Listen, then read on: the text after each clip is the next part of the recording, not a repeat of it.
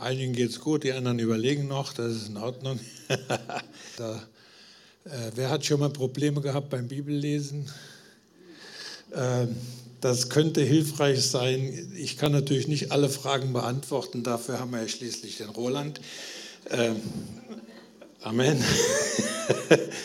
Aber es hilft, ich, ich benutze das gerade, ich, ich gebe gerade Unterricht über Bibelauslegung in der Bibelschule in Kastellaun und da ist mein Buch praktisch die Grundlage. Dann habe ich ein Buch auf Englisch rausgebracht. Wer spricht Englisch hier? Ja, so ein bisschen. Das heißt äh, relevanter Glaube, das gibt es auch auf Spanisch. Also falls ihr da Leute kennt, könnt ihr das dann gerne irgendwann erwerben. Ähm, ich habe äh, in Absprache mit der Gemeindeleitung, wurde mir gesagt, ich darf heute zu einem unglaublich krassen Thema sprechen, Gnade und Gesetz. Ja, ich weiß, die Freude ist nicht auszuhalten, gerade hier auf der rechten Seite. ja, aber dieses, äh, dieses Thema Gnade und Gesetz, ich habe es mal noch mit dem Untertitel beschrieben, vom Müssen zum Dürfen. Das beschäftigt eigentlich jeden, der jemals länger als ein paar Tage in der Gemeinde war oder die Bibel gelesen hat. Und ein Missverstehen von, was das Gesetz ist und was es für uns heute ist als Christen und was die Gnade ist, das kann immer wieder und führt auch immer wieder zu Problemen im persönlichen Glauben, aber auch in Gemeindebewegungen. Ich möchte einfach mal starten mit äh, drei Bibelstellen, die ich einfach mal vorlesen möchte. Johannes 1, 16 bis 17 in der Elberfelder steht, denn aus seiner Fülle haben wir alle empfangen, und zwar Gnade um Gnade. Denn das Gesetz wurde durch Mose gegeben, die Gnade und die Wahrheit sind durch Jesus Christus geworden. Paulus sagt in Galater 3, Vers 24, also ist das Gesetz unser Zuchtmeister auf Christus hin geworden, damit wir aus Glauben gerechtfertigt würden. Und im Galaterbrief lesen wir, doch als die Zeit dafür gekommen war, sandte Gott seinen Sohn. Er wurde als Mensch von einer Frau geboren und war dem Gesetz unterstellt. Auf diese Weise wollte Gott die, die freikaufen, die dem Gesetz unterstanden. Wir sollten in alle Rechte von Söhnen und Töchtern Gottes eingesetzt werden.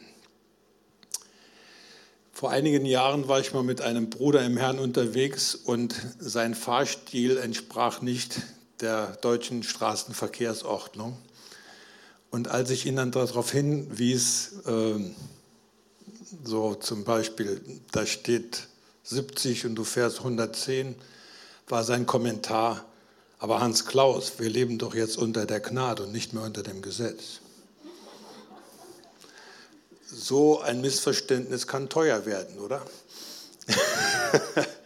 in einem anderen Fall äh, habe ich in einem Jüngerschaftskurs zum Thema Beten habe ich erwähnt, dass eine der Formen des Gebets, das ist jetzt keine Pflicht, aber eine der Formen des Gebets ist zum Herrn schreien. Schon mal gelesen in der Bibel und sie schrien zum Herrn. Darauf kam dann der Kommentar, aber Hans Klaus, das gilt doch wohl nicht mehr für Christen im Neuen Testament. Und bei solchen Kommentaren merkt man dann, dass es doch viele Missverständnisse gibt, was, was eben diese Thematik Gesetz und Gnade angeht. Und äh, ich kriege zum Beispiel, habe ich vielleicht schon mal erzählt, so aus Südamerika auf meine Videos Fragen gestellt, wie zum Beispiel, kommt ein Christ in die Hölle, wenn er seinen Zehnten nicht zahlt? Eine ernst gemeinte Frage, also jetzt nicht irgendwie Blödsinn, sondern wirklich. Und ich habe natürlich direkt geantwortet, selbstverständlich, in die ganz tiefe Hölle, da wo die Grünen herrschen oder sowas. Äh, also, nee, nee, Quatsch. Äh, aber diese Frage, allein diese Frage, du, kannst jetzt Zehnten nehmen oder irgendwas anderes einsetzen, das, äh, das zeigt dir schon zwei Fehler.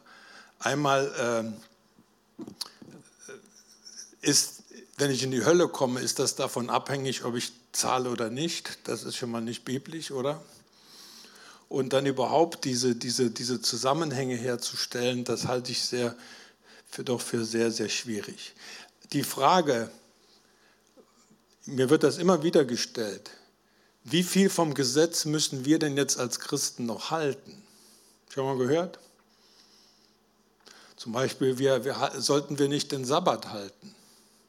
Eine Riesendiskussion unter Christen. Sonntags- oder Samstagsgottesdienst.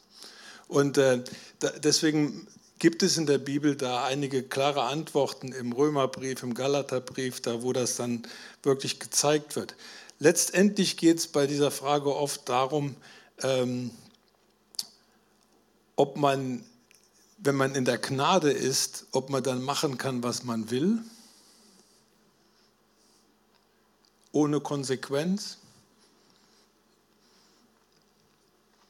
Ich hatte mal ein Riesenproblem in meiner der Gemeinde, die ich in Kirchberg geleitet habe. Da hat mir jemand das so erklärt. Wir sind unter der Gnade und egal was ich mache, es ist völlig unerheblich. Gott liebt mich. Ich habe gesagt, ja, das war diese, vor, vor ein paar Jahren gab es so eine Bewegung, Hyper Grace Movement hieß das. Und dann hat, dann hat jemand ihn gefragt, ja, aber wenn du jetzt fremd gehst, du beginnst Ehebruch, was passiert denn dann? Hat er gesagt, da passiert nichts. Gott hat mir ja schon vergeben, vor 2000 Jahren. Ja, und was, was wird deine Frau dazu sagen?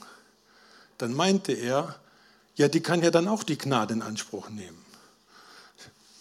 Habe ich gesagt, okay, wir beenden dieses Gespräch. Ähm, und, und diese, die, diese Spannung, die, die müssen wir einfach begreifen, dass Gnade kann nicht bedeuten, dass ein Christ konsequenzenlos sündigen kann. Amen. Das heißt jetzt, da gehe ich jetzt gar nicht rein in das Thema, zu kompliziert. Und das Gesetz hat eine Funktion. Ist das Gesetz jetzt was Schlechtes? Nein. Das Gesetz wird in der Bibel gut, heilig, geistlich, wertvoll genannt. Aber das Gesetz hatte eben eine zeitbegrenzte Funktion, wie wir gelesen haben, uns zu Christus zu führen. Das heißt, dieses Wort Zuchtmeister klingt schrecklich, oder? Aber ich kann euch beruhigen, im Griechischen steht hier das Wort Pädagoge. Was ist ein Pädagoge? Das ist jemand, der erzieht. Letztendlich kann es vom Griechischen her sowas bedeuten, ein Kind an die Hand nehmen und dann führen.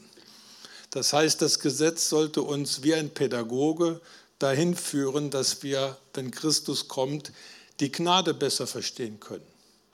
Das heißt, wir dürfen und sollten das Gesetz kennen und wir dürfen eben durch das Gesetz dann am Ende eben die Gnade auch besser aufnehmen und verstehen. Und dieses Thema, wie gesagt, das gibt es seit 2000 Jahren, war übrigens Thema des ersten Kirchenkonzils in Jerusalem in Apostelgeschichte 15.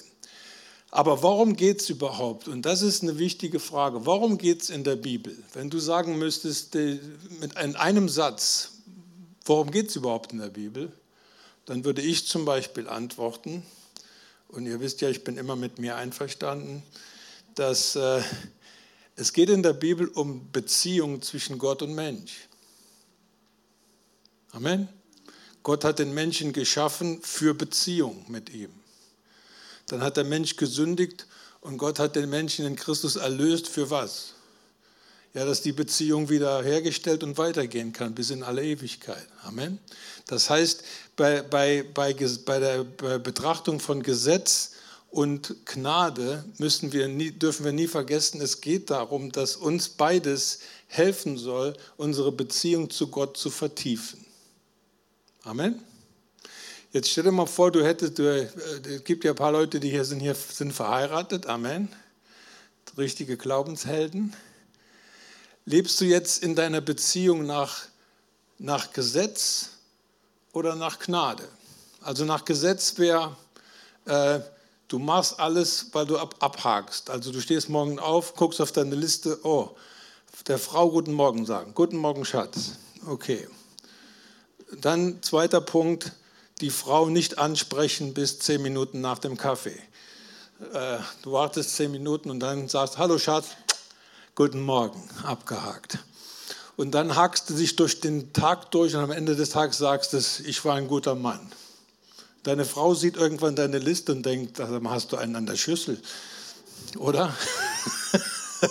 so leben einige das christliche Leben. Weißt du, die, die denken, dass das Leben als Christ ist ein Abhaken von Tätigkeiten. Gebetet, Bibel gelesen, gespendet, Gott, Gottesdienst besucht, nett gewesen, paar gute Taten noch hin und her gestreut und, und jetzt bin ich gut. Darum geht es doch überhaupt nicht, oder? Lebt irgendjemand so Beziehung? Amen. Das macht keiner. Und dahin soll uns eben die Bibel bringen. Und äh, äh, es gibt in der Bibel interessanterweise drei Wege zum Heil. Die, wir, wir hören ja immer nur, es gibt nur einen Weg, Jesus Christus, oder? Das stimmt auch. Aber die Bibel erwähnt noch zwei andere Wege, um vor Gott wieder gerecht zu werden. Und der erste Weg ist das Gesetz. Das hat zwar niemand geschafft, war aber theoretisch möglich. Richtig? Gesetz, Gesetzeserfüllung und Gnade haben das gleiche Ziel. Sie sollen dich vor Gott wieder gerecht hinstellen, dass du wieder, dass du auf der einen Seite von deiner sündigen Vergangenheit befreit wirst, eine neue Identität erhältst und jetzt eben als Gerechter vor Gott leben darfst. Das ist das Ziel von sowohl Gesetz als auch der Gnade. Beide verfolgen dasselbe Ziel.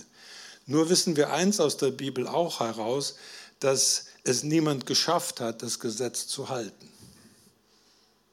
Oder?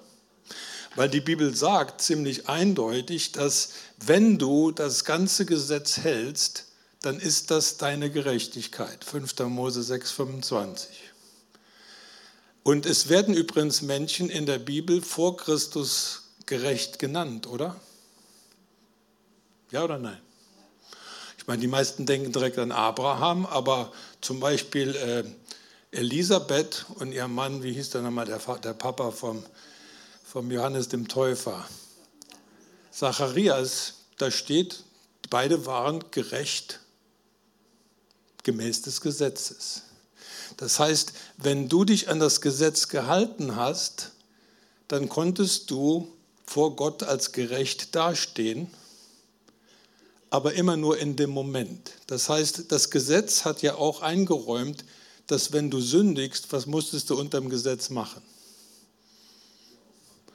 Du musstest ein, Tier opfern, irgendwas machen, ja? Und dann, wenn du dann deine Schuld bekannt hattest, die haben dann tatsächlich die Hand auf den Kopf von dem Stier oder der Ziege oder dem Schaf gelegt, haben ihre Sünde bekannt, haben dann symbolisch die Unschuld des Tieres bekommen und die Schuld des Menschen ist auf das Opfertier gegangen. Das heißt, in dem Moment warst du vor Gott wieder was? Gerecht. Das Problem der Gerechtigkeit im Gesetz war, sie war immer nur von dir abhängig. Und deswegen haben Leute immer wieder gesündigt und haben praktisch nie eine Gerechtigkeit erhalten als Identität. Ja, irgendwie will Gott euch da was erzählen, weil vor ein paar Wochen war jemand hier, der hat auch darüber gepredigt. Erinnert euch noch. Ich höre mir die Predigten meistens an vorher. Das ist ein ganz wichtiges Thema, das zu verstehen. Und ähm, äh, ich, ich, ich überspringe mal hier einen Punkt, weil ich will niemanden hier zu sehr verwirren. Ähm, Ziel des Gesetzes und der Gnade war, dass der Mensch gerecht vor Gott dasteht. Ziel des Gesetzes und der Gnade ist, dass der Mensch ein gesegnetes Leben hat, oder? Die Bibel sagt in 5. Mose 28, ich paraphrasiere, wenn du das ganze Gesetz hältst, wenn du gehorsam bist, dann wird all dieser Segen dir nachfolgen. Und dann kommen dann 15 Verse Segen, richtig? Was steht über die Gnade? Epheser 1, Vers 3. Wir sind in, mit allem geistlichen Segen in den himmlischen Welten durch Jesus Christus gesegnet worden. Das heißt, Gesetz und Gnade verfolgen was für Ziele? Gerechtigkeit vor Gott und gesegnetes Leben. Aber es gibt fundamentale Unterschiede zwischen Gerechtigkeit aus Gesetz und eben Gerechtigkeit unter der Gnade in Christus. Und da habe ich mal eine kleine Tabelle vorbereitet. Als Übersicht, da gehen wir mal ganz kurz durch, wenn sie kommt, die Tabelle. Unter dem Gesetz, äh, bei Gesetz meine ich jetzt das Gesetz Mose, zehn Gebote Und die Theologen sagen, die hatten insgesamt 613 Gesetze zu befolgen, die frommen Juden. Gerechtigkeit wird unter dem Gesetz definiert als Leistung. Das heißt, du musst für deine Gerechtigkeit sorgen. Richtig? Du musst gehorsam sein, du musst liefern, du musst opfern, etc. und so weiter. Unter der Gnade ist Gerechtigkeit definiert als Geschenk. Römer 5, Vers 17 sagt, wir haben die, das Geschenk, die Gabe der Gerechtigkeit erhalten. Richtig? Großer Unterschied. Erlösung ist bei dem Gesetz durch Werke, also durch Leistung, und unter der Gnade ist die Erlösung wie zu erreichen. Durch Glauben an das, was Jesus Christus getan hat am Kreuz. Der Segen ist beim Gesetz eine Belohnung, in der Gnade ist es ein Startkapital. Seht ihr den Unterschied? Das heißt, wenn du Jesus Christus als deinen Herrn annimmst, dann wirst du mit allem geistlichen Segen gesegnet in diesem Moment. Du kriegst es nicht als Belohnung für intensives Beten oder Fasten, sondern du kriegst das als Teil deiner Identität und Ausrüstung direkt mit auf den Weg. Großer Unterschied. Wer bewirkt die Gerechtigkeit unter dem Gesetz? Der Mensch durch seine religiöse Leistung und unter der Gnade ist wird die Gerechtigkeit von wem bewirkt? Von Jesus Christus am Kreuz und damit eben auch, es ist dann Gottes Gerechtigkeit. Und erinnert euch an das, was der liebe Bruder euch vor ein paar Wochen hier gesagt hat. Diese Form der Gerechtigkeit durch Glauben und Gnade ist die gerechteste Form der Gerechtigkeit, weil jetzt sind alle auf einem Level, richtig? Ja, also das, da kann niemand mehr sagen, ja, ich habe mehr gemacht und bin deswegen gerecht, sondern wir sind alle da haben alle eine faire Chance, gerecht zu werden, egal wer du bist. Ähm, wo sind wir? Die Stellung vor Gott ist ein großer Unterschied. Unter dem Gesetz ist es ein Zustand. Also wenn du das Gesetz erfüllt hast, zum Beispiel auch für deine Sünde dein Opfer gebracht hast, dann bist du in diesem Moment gerecht, bis du das nächste Mal sündigst.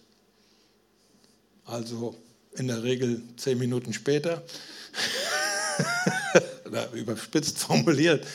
Und jetzt bist du wieder ungerecht. Und jetzt musst du wieder, versteht ihr, was ich meine? Das war eine ständige Unsicherheit. Du konntest dir nie sicher sein, äh, wie lange hält jetzt dieser Zustand der Gerechtigkeit, den ich mir selber erarbeitet habe durch meine religiöse Leistung. Unter der Gnade ist Gerechtigkeit ein Stand im Sinne einer Position. Und wer das besser verstehen will, der muss mein erstes Buch lesen. Der Michael kann euch sagen, dass das stimmt. Der hat es nämlich gelesen. Glaubenssicherheit unter dem Gesetz ist abhängig von dir. Unter der Gnade, wer garantiert, dass du im Glauben bleibst letztendlich? Es ist Gott selbst. Der hat ja großes Interesse an dir. Das ist die Kraft der Gnade auch. Und dann habe ich noch zwei Resultate unter dem Gesetz hast du eine momentane Gerechtigkeit, weil du in dem Moment gerecht warst. Unter der Gnade hast du die Identität des Gerechten. Das heißt, du bist jetzt Gerechtigkeit. Gemäß 2. Äh, Korinther 5, 21 bist du die Gerechtigkeit Gottes in Christus Jesus. Richtig? Das ist deine Identität. Also solltest du dir überlegen, ob du dich noch Sünder nennst. Ja? Weil äh, jemand, der von Jesus Christus wiedergeboren ist, der hat die Identität von wem? Das, ist, das muss, muss jeder sich mal überlegen, wie du über dich selbst redest. Gott, Gott nennt dich nicht mehr Sünder, obwohl du manchmal als Christ sündigst. Der nennt dich Kind, oder? Lest mal 1. Johannes 2, Vers 1. Es ist ganz wichtig, dass du, dass du erkennst, wer du bist durch die Gnade. Nicht, weil du es dir erarbeitet hast. Das ist der religiöse Weg, der immer scheitert, sondern weil Gott es dir geschenkt hat. Und wer lernt in diesem Geschenk zu leben, der wird merken, das macht was mit dir, dass du ganz anders agieren wirst als vorher. Äh, noch ein letztes Resultat, unter dem, unter dem Gesetz hattest du Vergebung der Sünden. Das heißt, du hast gesündigt und für diese eine Sünde hast du jetzt Vergebung empfangen durch das Opfer. Unter der Gnade, was passiert? Du wirst als Kind Gottes wiedergeboren. Du wirst nicht als Sünder wiedergeboren. Amen. Ich sehe viele fragende Gesichter vor mir. Gut. Äh, das sind die Unterschiede zwischen dem Gesetz und der Gnade, die wir einfach erkennen dürfen. Das Gesetz hatte also letztendlich unter anderem die Aufgabe, uns zu zeigen, dass wir es alleine nicht schaffen. Amen. Das Gesetz wird, wie gesagt, jetzt wird ja in, in, in Römer 7 ganz klar bezeichnet als heilig, gerecht, gut und geistlich. Das heißt, das Gesetz an sich, da machst du nichts falsch. Aber es kann dich nicht permanent erlösen, es kann dich nicht permanent vergeben, es kann dir nicht eine neue Identität schaffen. Und das ist eigentlich das, worum es in der Bibel geht. Das Gesetz war nicht fähig, einen neuen Menschen zu schaffen. Das geht nur durch die Gnade. Amen. Das geht nur durch das Werk Jesu, das man im Glauben annimmt und dann wirst du von neuem geboren und dann äh, beginnt ein neues Leben. Wenn wir jetzt als Christen die Bibel sehen und sagen, okay, wenn ich jetzt unter der Gnade bin, wenn mir vergeben ist, ich habe die Identität des Gerechten, heißt das denn jetzt, wie ich am Anfang sagte, dass ich jetzt machen kann, was ich will? Heißt es jetzt, ich darf jetzt problemlos stehlen? Du kannst gerne stehlen, aber du wirst die Konsequenz dafür ertragen. Hat übrigens dann nichts mit deiner Erlösung zu tun, aber es hat mit Konsequenzen zu tun, richtig? Und das ist, das müssen wir trennen, weil die Erlösung in dem Moment, wo wir denken, dass wir irgendetwas für unsere Erlösung tun können, verfallen wir wieder ins Gesetz. Wisst ihr, wisst ihr, wo einer der Gründe, warum Christen ein schlechtes Gewissen haben? Schon mal passiert? Du hast irgendwie ein schlechtes Gewissen. Du hast in, in dir das Gefühl, ich mache nicht genug, ich bete nicht genug, ich, ich sündige zu viel. Schon mal passiert oder ist hier der Heiligkeitsgrad schon so durch die Decke, dass das gar nicht mehr passiert? Ähm, jedes Mal, wenn du ein schlechtes Gewissen hast, vom Gefühl her, was deine Erlösung angeht, wenn da Unsicherheit hineinkommt, hat es höchstwahrscheinlich damit zu tun, dass du innerlich doch wieder durch Gesetz gerecht werden willst. Denn die toten Werke, wie das Gesetz auch manchmal genannt wird im Neuen Testament, die produzieren ein schlechtes Gewissen. Und mit einem schlechten Gewissen und mit toten Werken in deinem Leben kannst du nicht dem lebendigen Gott dienen, sagt Hebräer 9. Amen. Das heißt, das ist so ein Hinweis, dass wir gesetzlich sind, was jedem von uns passiert. Also da ist meines Erachtens niemand, niemand außen vor. Wir müssen als Christen differenzieren, dass es gibt, es gibt Dinge des Gesetzes, die gelten noch für uns in dem Sinne, dass wir jetzt das leben können. Vorher mussten wir es erfüllen, um zu leben. Und jetzt können wir es leben, weil es von Christus erfüllt worden ist. Äh, Warum, warum denkt ihr, hat die Bibel das ganze Gesetz so in einem Wort zusammengefasst? Weil ein Christ ist nicht gesetzlos unterwegs, denn Paulus spricht davon, dass wir unterstehen etwas, was er das Gesetz Christi nennt. Richtig? Schon mal gelesen in der Bibel? Zum Beispiel in 1. Korinther 9,21, obwohl ich nicht ohne Gesetz vor Gott bin, sondern unter dem Gesetz Christi. Was ist denn das Gesetz Christi? Das Gesetz Christi ist die Zusammenfassung des ganzen Gesetzes in dem Satz, den wir da in Römer 13, 8 lesen. Niemand, seid niemand irgendetwas schuldig, als nur einander lieben, denn wer den anderen liebt, hat das Gesetz was? Erfüllt. Das heißt, die Liebe zu Gott, zu Menschen und zu mir selbst ist die Erfüllung des Gesetzes. Amen. Funktioniert jetzt Liebe einfach nur so oder musst oder darfst du dich dafür entscheiden? Ne? Das ist doch eine Entscheidung. Und deswegen kann Gott dich ja auch immer noch, wenn auch nicht verdammen, aber er kann dich immer noch richten, weil er sagt, ich habe jetzt alles für dich gemacht. Du bist ein neuer Mensch, du hast einen neuen Geist, du hast eine neue Identität, du, hast, du bist voll ausgerüstet. Jetzt darf ich von dir erwarten, dass du dem Gesetz Christi dienst. Und das ist was? Zu lieben. Amen.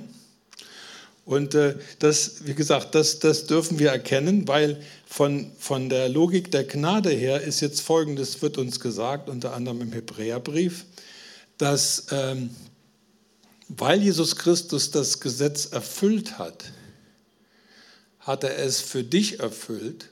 Und deswegen kannst du jetzt das Gesetz, zumindest die Teile, die noch für uns relevant sind, eben auch erfüllen. Nicht weil du musst, sondern weil du kannst. Ein Christ, der sagt, ich kann nicht anders als sündigen, ist ein Lügner, weil es widerspricht der, der Botschaft der Gnade. Durch die Gnade bist du nicht nur, hast du, manche äh, missverstehen Gnade mit äh, äh, Strafnachlass oder Begnadigung. Gnade ist nicht Begnadigung. Gnade ist viel mehr. Gnade ist die Ausrüstung, in diesem neuen Leben zu leben, das du in Christus geworden bist. Das heißt, für dich, wenn du wiedergeboren bist, du musst dich nicht dazu zwingen, im Sinne Gottes zu leben, sondern der Wunsch in dir entsteht, so zu leben. Der Nicky Gamble, der erklärt das schön im Alpha-Kurs, der sagt, vorher war das Gesetz ein Rucksack, den du geschleppt hast und irgendwann unterwegs isst du den Proviant und jetzt verwandelt sich der Inhalt des Rucksacks in was? In Kraft, in Energie. Das heißt, das Gesetz, du, du, du lebst immer noch so, wie Gott das möchte. Natürlich jetzt getrennt von all diesen zeremonischen Dingen und diätetischen Gesetzen, von diesen 613 Gesetzen, die die Juden und die Pharisäer befolgten. Damit haben wir im Prinzip nichts mehr zu tun. Aber was diese normalen Dinge angeht, wie zum Beispiel die zehn Gebote, die sind doch für uns noch relevant, oder? Sollten wir nur einem Gott dienen? Sollten wir den Namen Gottes ehren? Versteht ihr, sollten wir Ehe brechen? Nee, die, die ganze Liste. Aber jetzt ist es eben so, wenn wir in der Gnade sind, ist die Befolgung dieser Erwartungen Gottes an unser moralisches Verhalten eben, das ist nicht mehr eine Last, sondern das ist eine Fähigkeit. Du Du willst das. Du musst dich gar nicht dazu zwingen. Amen. Also, wenn du dich immer noch dazu zwingen musst, wie in Christ zu leben, dann, dann würde ich hinterfragen, ob du überhaupt einer bist. Natürlich haben wir alle mal so einen schwachen Moment, aber in der Regel, wenn, wenn die Gnade in dir ist, dann ist auch die Gnade, was produziert denn gemäß Paulus die, die Gnade in uns? Zum Beispiel 1. Korinther 15, Vers 10 sagt Paulus, äh, ich bin, was ich bin durch die Gnade Gottes und wegen der Gnade habe ich mehr gearbeitet als sie alle zusammen. Das heißt, die Gnade, was produziert sie? Kraft zum Tun, zum rechten Tun. Also Gnade ist nicht so ein Ding, ja, ich, Gott war mir gnädig, ich kann mich jetzt ausruhen und ich sipp mich durch die Programme durch, bis Jesus wiederkommt. Nein, äh, Gnade bedeutet, du hast jetzt Aufgaben, ehrenvolle Aufgaben, die du erfüllen darfst. Amen. Okay, seid ihr noch da? Seid ihr noch wach? Gut, das ist, das ist gut, weil nach dieser kleinen Einleitung wollte ich jetzt zu meiner Predigt kommen. Das ist, Herr, vergebt mir, ich muss den Spruch immer loswerden. Ich möchte zum Schluss hier zwei Dinge ansprechen, die wichtig sind in der Differenzierung zwischen äh, Gnade, Gesetz. Da müssen noch zwei Begriffe, über die wir sprechen müssen. Und das ist Gesetzlichkeit, schon mal gehört, und Disziplin. Weil oft ist es so, dass Christen, wenn sie zu sehr auf die, Gnaden, die missverstandene Gnadenseite rutschen, dass sie denken, dass sie nicht mehr diszipliniert leben sollten. Ja? Das ist damit nicht gemeint. Aber fangen wir mal mit Gesetzlichkeit an. Was ist Gesetzlichkeit von der Bibel her? Gesetzlichkeit von der Bibel her ist, dass du bewusst oder unbewusst in, im Inneren denkst, dass du deine Erlösung immer noch selbst erreichen und bezahlen musst. Amen. Woran kannst du das erkennen? Wenn du betest, betest du, weil du Angst hast, verloren zu gehen. Wenn du Gottesdienst besuchst, hast du Angst, dass wenn du nicht hingehst, dass dir irgendeine Strafe widerfährt vom himmlischen Vater. Du, du machst Lobpreis nicht, weil du von Jesus und Gott begeistert bist und einfach hin und weg bist, sondern weil das macht man eben als Christ. Es ist also immer die Frage der Motivation. Warum machst du, was du machst, was du vielleicht geistliche Aktivitäten nennst? Machst du es, weil dich einfach dein neuer Mensch dazu motiviert und begeistert oder machst du es, weil du Angst hast, immer noch in die Hölle zu kommen? Versteht ihr den Unterschied? Gesetzlichkeit ist das, was die Pharisäer gemacht haben. Die haben gedacht, dass durch eigene Leistung erarbeite ich mir mein ewiges Heil. Und deswegen ist Gesetzlichkeit immer böse. Wer von euch hat schon mal Römer Kapitel 7 gelesen?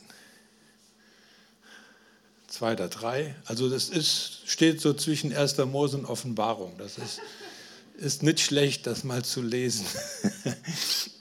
Römer Kapitel 7 ist so, ein, es ist so ein Kapitel in der Bibel, das wird von vielen Christen sehr gerne missbraucht, um ihr eigenes Elend und ihre eigene Sündhaftigkeit zu rechtfertigen.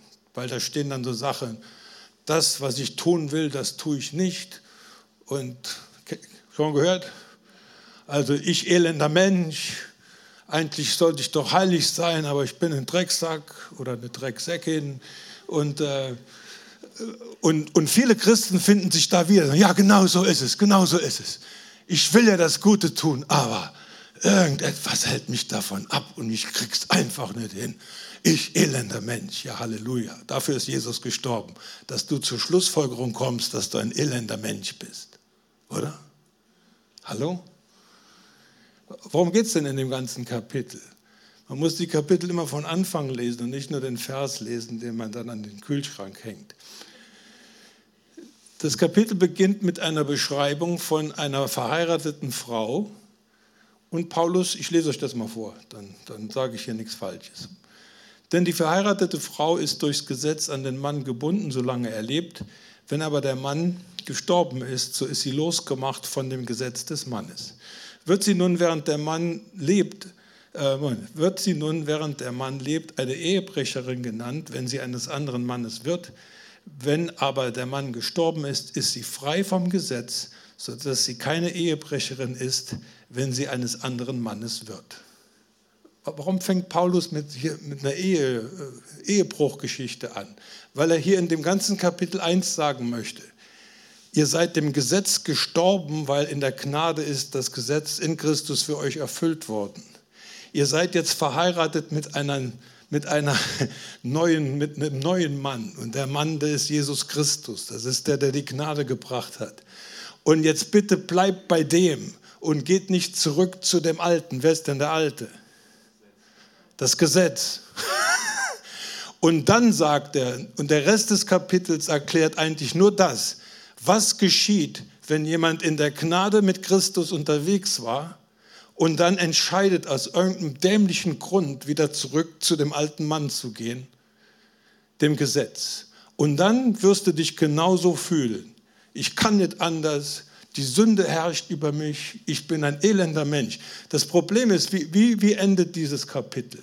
Dieses Kapitel endet mit dem Hinweis, äh, dass wer, wer befreit mich von diesem Leib des Todes, oder? Das ist so die, das Bild von, dass jemand einen Toten schleppt. Und das Bild muss man im gesamten Kapitel begreifen, denn wenn du, gemäß Gott ist das Gesetz in dieser metaphorischen Darstellung als Mann gestorben, der ist tot. Wenn du zurück zum Gesetz gehst, aus der Gnade zurück zum Gesetz, dann hast du Beziehung zu einem Toten, was übrigens strengstens verboten ist in der Bibel. Und dann erlebst du genau das, was eben am Ende von Römer 7 steht. Ich elender Mensch, wer befreit mich von diesem Leib des Todes? Ja, wer hat denn das Ding auf sich raufgeladen? Ja, du selber. weil du den, den, den Ehemann der Gnade verlässt und zurückwanderst und wieder alleine aus eigener Kraft vor Gott gerecht werden möchtest. Und da sagt Paulus, das ist ein ziemlich elender Weg. Amen. Guckt mich an. Herr Jesus, hilf mir und uns und allen. Was passiert, wenn, wenn, wenn Christen zurück zum Gesetz gehen, dann passiert das nicht irgendwie brachial, sondern schleichend. Ich möchte jetzt ein Zeugnis erzählen, was mir ein alter Freund von mir erzählt hat, der weltweit unterwegs war, bis er gestorben ist als Prophet. Und erzählte mir, das ist jetzt nur ein Beispiel, jetzt nicht persönlich nehmen. Er sagte, er hat eine Gemeinde kennengelernt, hier in Deutschland, die fingen irgendwann sich für Israel zu interessieren. Und dass eine Gemeinde sich mit Israel auseinandersetzt und was lernt über Israel und Bescheid weiß, von mir aus Israel besucht, ist ja, ist ja nichts Verwerfliches daran. Aber sie fingen an, sich so sehr für Israel zu interessieren, dass sie dann anfingen, mal den, den Sabbat zu feiern. Dann haben sie das Pessachfest gefeiert. Dann sind sie nach Jerusalem geflogen, am Laubhüttenfest teilzunehmen. Und die wurden immer mehr Israel-Fans, sodass am Ende der Geschichte, ich verkürze das jetzt, am Ende der Geschichte wurde die Gemeinde aufgelöst und die meisten Mitglieder wurden Juden. Das ist eine wahre Geschichte. Warum? Weil die irgendwie, die, wir müssen eins verstehen, die Gesetzlichkeit, das heißt der Wunsch, dass ich mich selbst vor Gott rechtfertigen kann durch meine Leistung, das ist ein fleischlicher Wunsch, der steckt in jedem von uns, in dem alten Menschen. Religiosität ist immer, dass der Mensch möchte sich irgendwie allein vor Gott wieder sein Heil gewinnen und dann sagen können, ich habe es verdient. Und das führt immer zu ganz schlimmen Konsequenzen. Amen. Aber es ist eine Versuchung, der wir widerstehen müssen, weil wir werden alle darin angegriffen. Ich, ich, in meinem Leben, mein, mein, Leben fing als Christ damit an, dass ich jeden Tag, was weiß ich, von fünf bis um acht, drei Stunden gebetet habe und Bibel gelesen habe, bis ich Hornhaut an den Knien hatte. Und dann wurde meine erste Tochter geboren. Und dann war es zu Ende mit morgens um fünf aufstehen und drei Stunden beten. das hat mein Leben völlig. Und dann habe ich eins gemerkt ich war so mit meinem Ritual verbunden, die viel Zeit vor Gott zu verbringen, als das dann wegfiel, weil es einfach nicht mehr möglich war, habe ich mich verloren gefühlt. Warum? Weil ich irgendwie auf dem Weg wahrscheinlich gedacht habe, wenn du das jetzt weitermachst, bis dass der Herr wiederkommt, dann bist du gerettet. Aber wehe, du machst das nicht, hältst das jetzt nicht durch, die nächsten 100 Jahre. Versteht ihr? Das passiert uns allen. Aber es ist gefährlich. Und deswegen müssen wir hier differenzieren zwischen dem, was die Bibel eben Gesetzlichkeit nennt, die gefährlich ist, aber die Bibel spricht eben auch davon, dass wir Disziplin brauchen. Was ist der Unterschied zwischen Disziplin und Gesetzlichkeit? Ist es gesetzlich, sich die Zähne zu putzen? Was meint ihr? Wer putzt sich denn die Zähne jeden Tag hier? Ich, kann, ich will das gar nicht wissen. ähm, warum machst du sowas wie Zähne putzen jeden Tag? Empfindest du das als Last, als Druck? Hast das Gefühl, wenn ich die Zähne nicht putze, komme ich in die Hölle oder sowas? Nein, du, du, du bist ganz ein disziplinierter Mensch. Du weißt, die Zähne sollte man jeden Tag putzen. Amen. Und Disziplin hat damit zu tun, dass wir eins begreifen. Wir sind aus Gnade und durch Glauben vor Gott was geworden? Gerecht. Amen. Das ist unser Stand, das, hat, das ist der Grund, so Paulus 1. Korinther 3, Vers 10 und 11, das ist der Grund, der gelegt ist, darauf stehe ich. Was ich jetzt auf diesem Grund mache mit meiner Erlösung, das braucht Disziplin. Nicht Gesetzlichkeit, aber Disziplin. Die Qualität deines Glaubens wird deiner Glaubensentwicklung, nicht deiner Erlösung. Daran kannst du nichts schrauben, gemäß der Schrift. Aber die Qualität deines Lebens als Christ wird davon abhängen, ob du auf die Predigt von Jakob hörst von letzten Sonntag. Du brauchst krasse Moves. Amen. Du, du, du musst dich bewegen. Du musst, du musst sagen, ich will Gott mehr kennenlernen. Geschieht das automatisch? Nein. Das ist von dir abhängig. Amen. Oh, ihr guckt mich alle so an. Das hat Jakob doch gesagt letzten Sonntag, oder? Krasse Moves. Das hat mir richtig gut gefallen. Also ich bin ab heute bekennender Jakob-Fan. Ja, also Hauptsache er bleibt krass in seinen Moves. Gut. Ähm, die Gnade, dass wir errettet sind, erspart uns nicht die Verantwortung der Disziplin. Der Heilige Geist wird nicht für dich beten und er wird auch nicht für dich die Bibel lesen und er wird auch die anderen sinnvollen Dinge, das wird er alles nicht tun, oder? Das ist etwas, was, was du einfach brauchst. Und äh, überleg mal, ich möchte zum Schluss hier einen kleinen Test machen. Seid ihr bereit für einen Test? Ich weiß, es ist Sonntag. Normalerweise schreibt man keinen Test am Sonntag, aber ihr müsst es auch nicht schreiben. Ihr müsst es nur jetzt von Herzen machen. Möchtest du wissen, ob Gesetzlichkeit in deinem Herzen ist? Also ich will, will das immer wissen, weil das, davon muss man ganz schnell frei werden. Also, stell dir bitte folgende drei Fragen und überprüf dich hiermit selbst. Bereit? Here we go. Erlebst du Frieden und Freude in der Ausübung deines Glaubens? Dann ist es gut.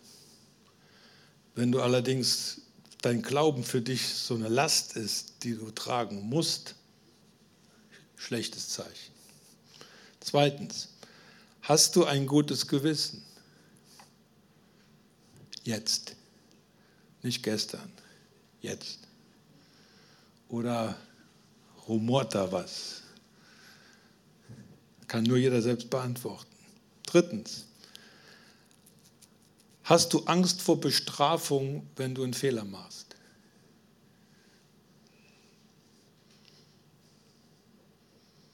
Also du sündigst, etwas, was normalerweise in der Brücke nicht vorkommt.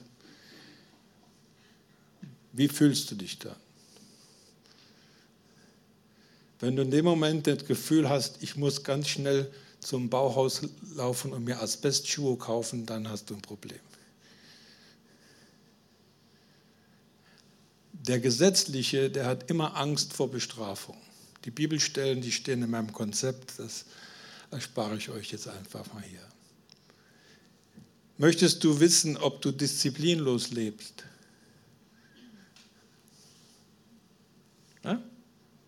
Wenige Handmeldungen jetzt schon, es nimmt schon ab von zwei auf minus eins.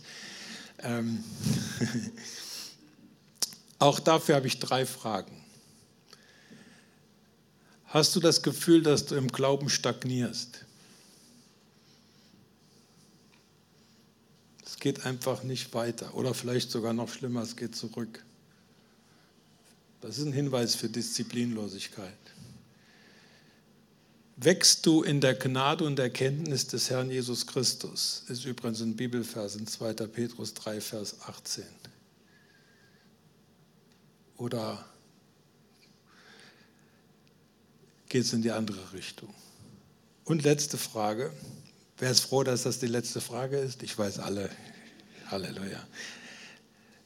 Entsteht durch deine Lebensführung Frucht für Gottes Reich? Hat Gott irgendetwas an dir, worüber er sich freuen kann? Und wenn du diese Fragen äh, schön beantworten kannst, dann bist du okay. Wenn nicht, würde ich dir raten, in dich zu gehen. Amen.